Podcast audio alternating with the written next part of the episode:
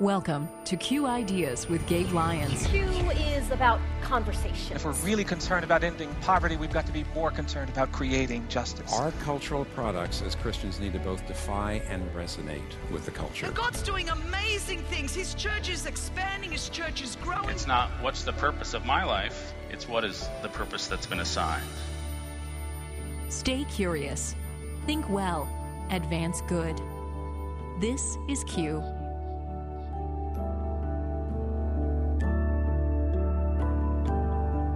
Havel told a story about the mythical greengrocer. Uh, like every other shopkeeper under communism, he has to hang up a sign in his window that says, Workers of the world, unite. Well, one day the greengrocer decides, you know what, I don't believe this. I'm not going to put it in the window just to avoid trouble. Well, trouble comes to him. The government comes by. They maybe they take away his business. His kids can't go to university. He can't travel. He really suffers. But the thing he has gained by showing other people that it is possible to live in truth has been immeasurable.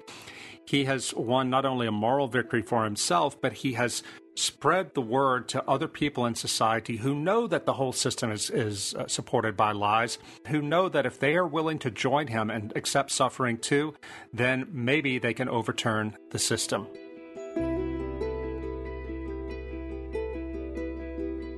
That was Rod Dreher, Gabe Lyons' conversation partner, again this week on Q Ideas with Gabe Lyons. I'm Paul Perot from Faith Radio. Hopefully, you heard last week's show. If not, please visit myfaithradio.com. You'll find it on the Q Ideas show page. But right now, let's continue with Gabe's conversation with Rod Dreher about his new book, Live Not by Lies we're starting to see you know voices you know taken off of platforms deplatformed um, censored. And and what I think most people don't understand is when that starts to happen, if we don't stand up and push back against that, even for somebody we completely disagree with their ideology, you're next. You know, this is a real threat that we should be serious about, no matter what political ideology you most align with. But as Americans, that there is an assault on free speech. I think is becoming obvious to people. I hope so. You know, I, have been talking to different Christian professors, university professors, who are terrified within their own universities. They said, Rod, you don't see it because, you know, I'm 53 years old and I haven't seen a university campus in many years, but they're dealing with students today, and they say that the students are so different from the way they were when we were in school. Back then, whether you were liberal or conservative, you know, you would clash, you would argue, you would have it out, but in the end, everybody believed that you should be able to say what's on your mind. They tell me today, young people don't like that. They have been raised in a in a a bubble, a coddling uh, by their own parents and by the institutions in which they've been raised that tells them that they shouldn't have to put up with any anxiety at all, anything that upsets them at all. So you end up with things that happen, like what happened at Yale University in 2015.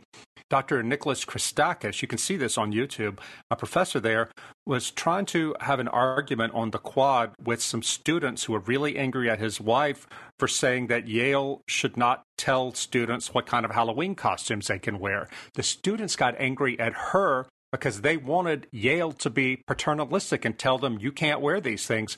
Well, if you go back and look at this argument they had, there is Christakis, a baby boomer, are trying to have a, a sincere discourse, listening to the students, offering his feedback, they don't want to have anything to do with it. They're shrieking at him. They curse him.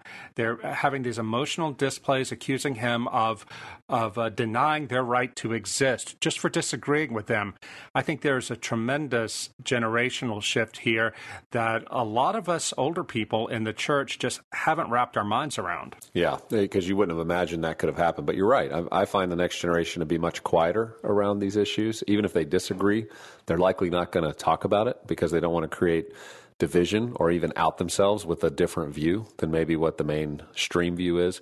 Uh, this isn't about religion. This is about just saying, hey, there's an alternative viewpoint than what the, the dominant authority might have. And we want to shut that down because it, maybe it's a threat. Yeah. Maybe there's a fear. You know, I in the book I write about a physician, a senior physician at a major American hospital who told me about how his uh, hospital, how his institution handles transgender.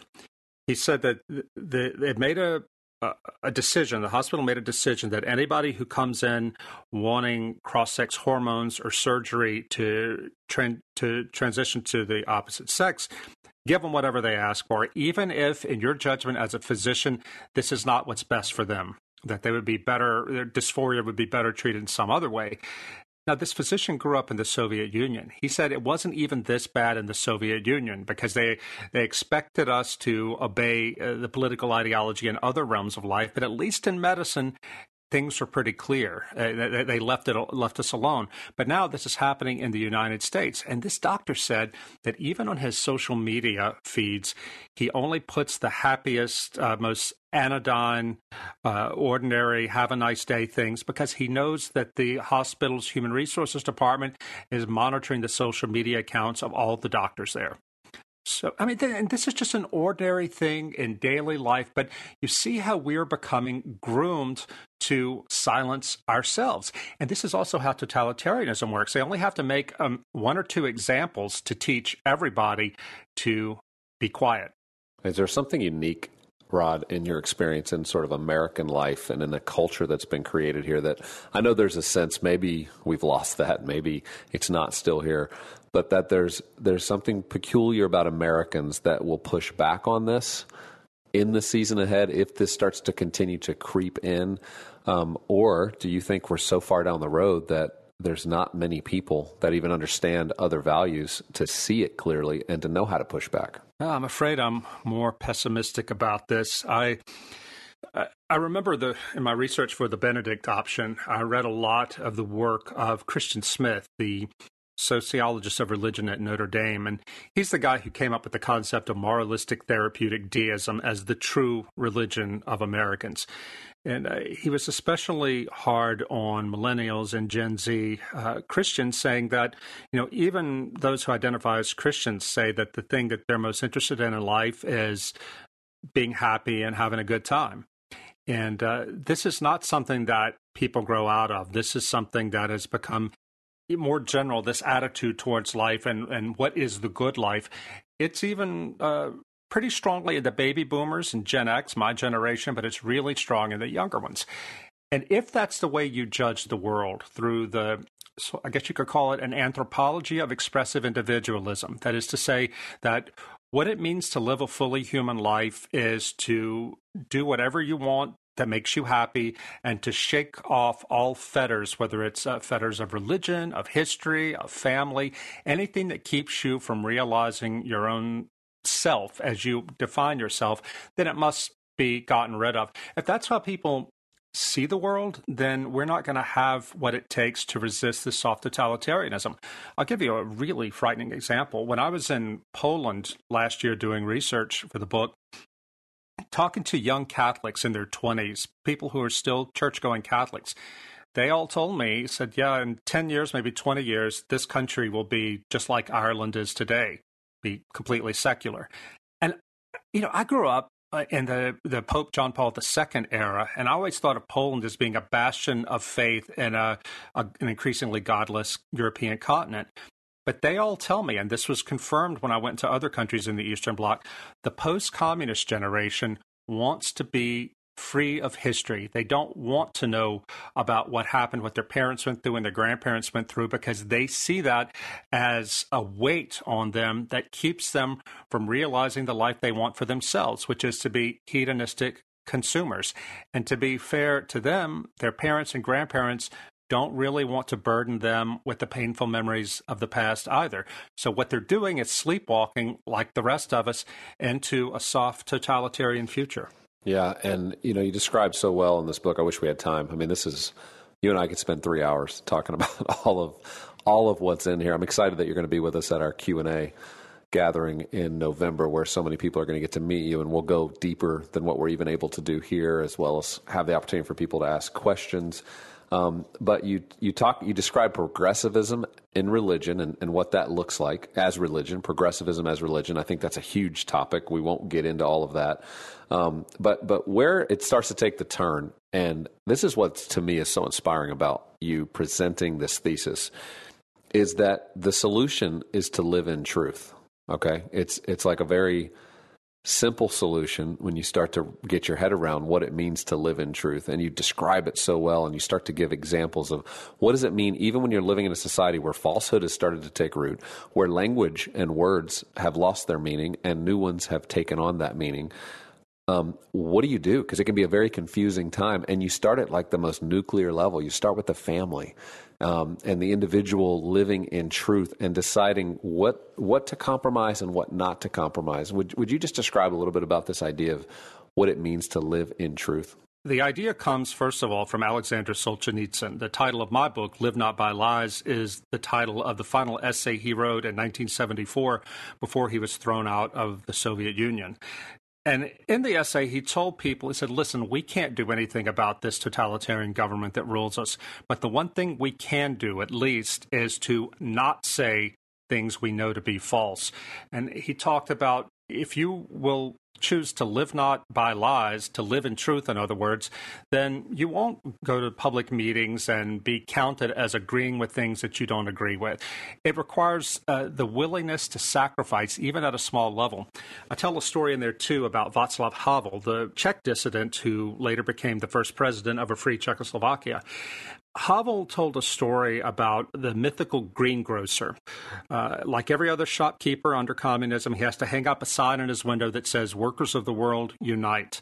Well, one day the greengrocer decides, you know what, I don't believe this. I'm not going to put it in the window just to avoid trouble. Well, trouble comes to him. The government comes by. They maybe they take away his business. His kids can't go to university. He can't travel, et cetera, et cetera. He really suffers. Um, but the thing he has gained by showing other people that it is possible to live in truth has been immeasurable.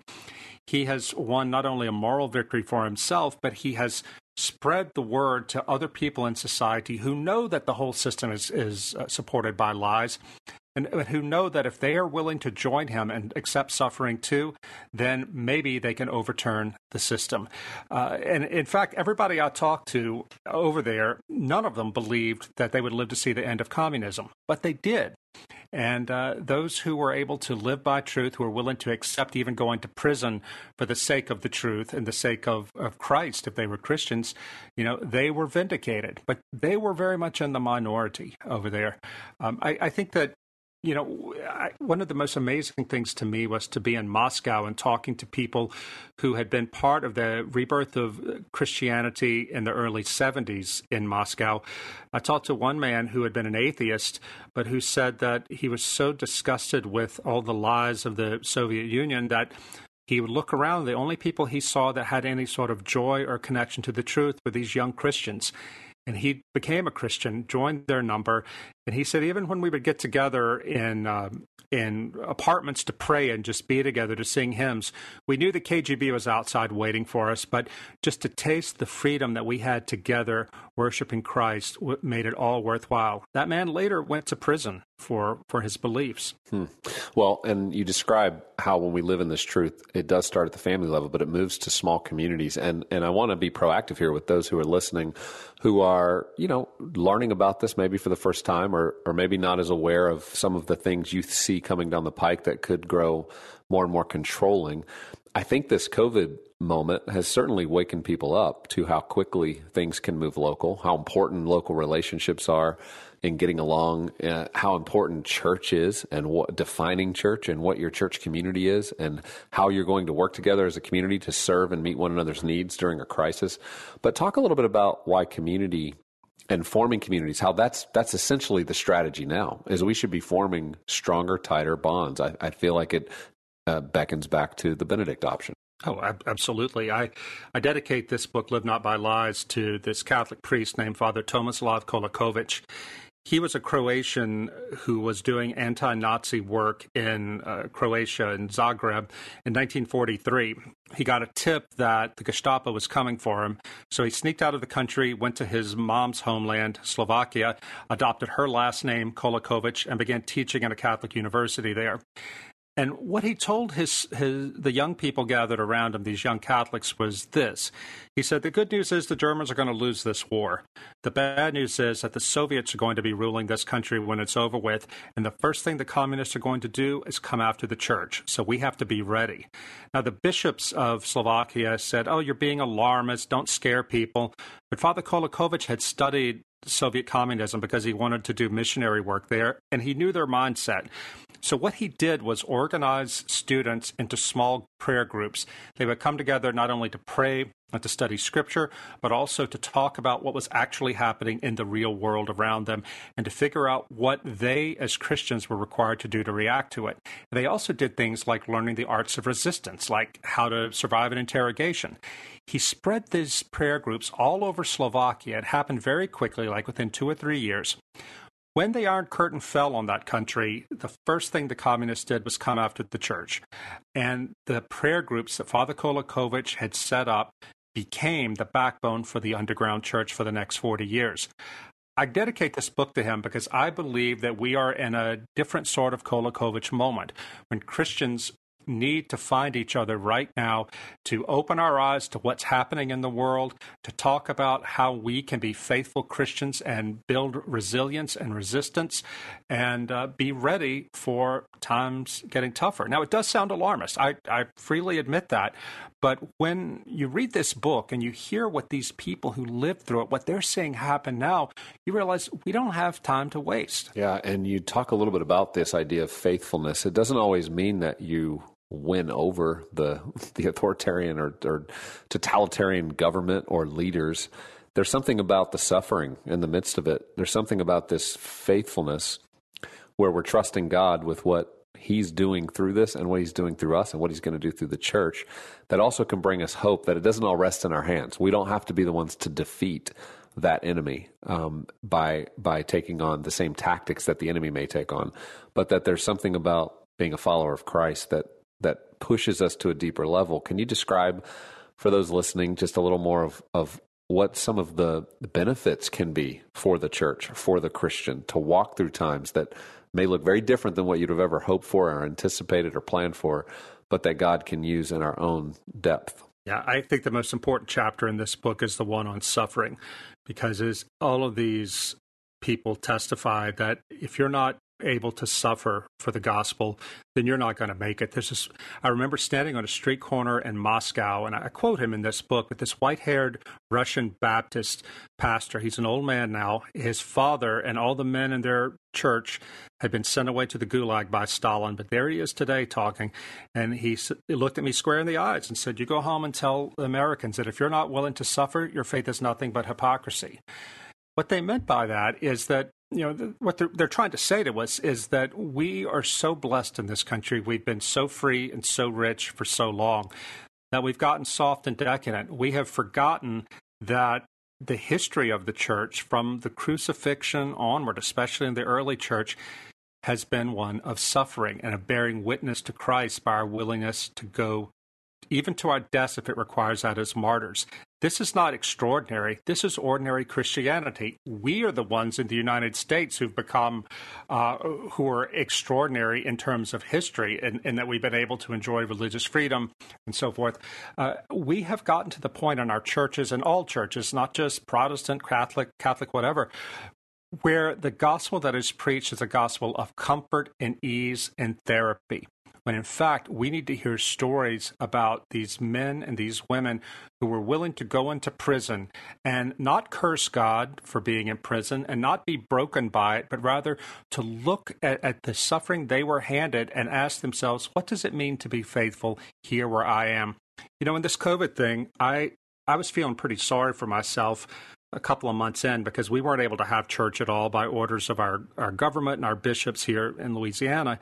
And uh, I said, you know, I, I really miss church. Woe is me. But then I started thinking about some of these people I talked to, and this one man in particular, Dr. Sylvester Krčméry, He was a young Slovak Christian who was thrown into prison on false charges in 1952, and uh, he was tortured in prison. But he told, he says in his memoir that he never would let himself pity himself because that would be the spiritual death of himself, uh, of him and other people. So what he did was to ask himself, what does God ask of me now? How can I be faithful right here with these burdens He's given me? And he used that as a time to grow deeper in his commitment to Christ and into serving other people who are suffering in prison. I get this story over and over again, and this right there is going to be the thing that saves us, that causes us to throw ourselves fully into Christ's arms and to carry this suffering, even if the suffering is not persecution, like to be thrown into jail, but if the suffering is simply not being able to go to church on Sunday, we've got to be able to suffer with serenity and confidence in our hearts last thing, um, somebody pointed out to me recently that uh, James Stockdale, he was one of the most famous uh, Vietnam era prisoners of war. He was for years uh, uh, in a Hanoi prison. He was asked in the year 2000, what, uh, who are the ones who made it out and who are the ones who didn't make it of the prisoners? He said, oh, that's easy. The optimists were the ones who didn't make it out. The interviewer said, Well, what do you mean, the optimists? He said, Oh, yeah, they were the ones who kept uh, saying things like, We'll be home by Christmas. We'll be home by Easter. Christmas came, Easter came, they were still there, and eventually they lost all faith. He said, The ones who were hopeful, not optimistic, but hopeful, who believed that ultimately their sacrifice was going to prevail over their captors, but who also were realistic enough to tell themselves, it might not happen in the next year. It might not happen for two years, but we will prevail eventually. Those were the ones that came through. That difference between optimism and hope is something really important for the church in America to learn today. Yeah, it's a good word and a good place for us to start to wrap up this conversation because I think we need that hope that goes so much deeper than what a world around us might say is is happiness or uh, avoiding the pain of, of suffering.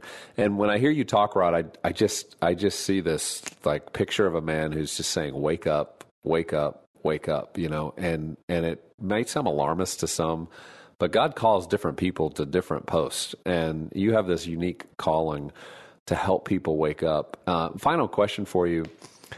It does feel like a lot of people want to avoid thinking about this. There's a there's the idea of cognitive dissonance, and that we want to live in a world that makes sense and that assumes the best about intentions. And that is hopeful, right, in, in that regard, but in, in some ways can disregard and bury our hand our head in the sand. And we disregard some real facts around us, some real truths that if we were wise, we would see it and we would prepare for it. Um, what do you think it is about the human that just launches towards these narratives that might uh, down the road caused them more suffering because they weren't prepared. They didn't take the time to, to realize what was staring at them. It's as old as scripture, you know? I mean, can you imagine the people who are standing around in Noah's day watching the alarmist Noah and his sons building an ark and say that, oh, you know, the rain is going to stop sooner or later? Uh, I, I think that we just, it's human nature not to want to to challenge ourselves, to challenge the, the structures we built around ourselves to tell ourselves that everything's going to be okay. Um, I think that we, I don't know, man, it just, it really gets me down to see so many pastors who are leaving their flocks out there undefended. Mm-hmm. Uh, I talk to ordinary Christians who are wondering what's happened to their kids. Their kids are coming home from kindergarten, first grade and they're getting transgender stuff thrown at them at an early age, and the parents don't know what to do. And they're not getting any real leadership from people in the church because so many pastors are seem to be afraid to speak these hard truths, to take a stand uh, that uh, will make them hated, perhaps, mm-hmm. in this mm-hmm. society. And I'm not talking about being like right wing extremists or anything like that. I'm talking about standing on basic Christian truth. So um, parents are having to figure it out for themselves young people having to figure it out for themselves because the pastors are so afraid to uh, to say things that are going to upset people because these people, young people, have been raised in a culture that tells them that anything upsetting uh, is to be shunned. I think we need just to get real, not be not frighten ourselves into paralysis, but rather just be realistic about what's coming and prepare for it right now. Otherwise, we're going to be swept away.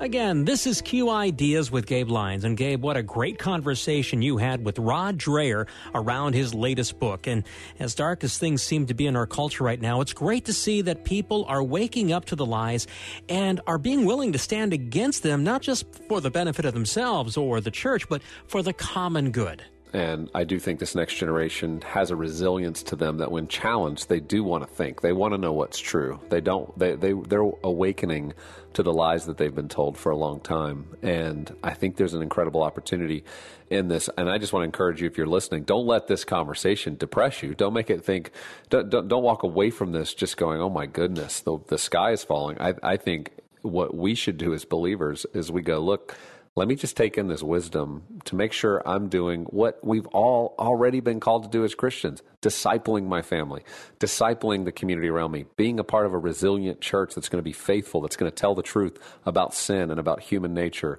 and is going to be willing to confront that. And let's do the things we've already been called to do.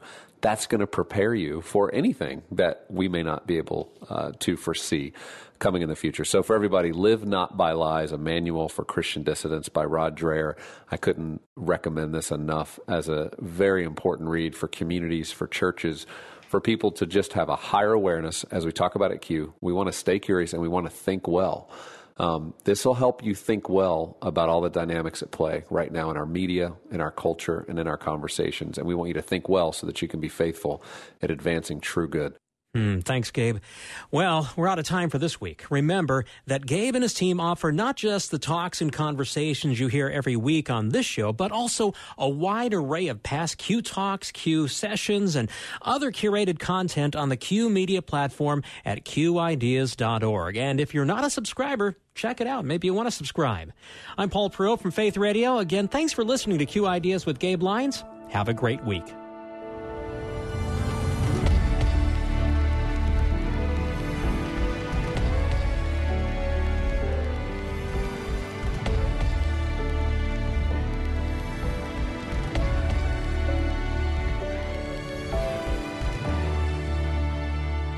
This show is made possible in partnership with Faith Radio and Northwestern Media.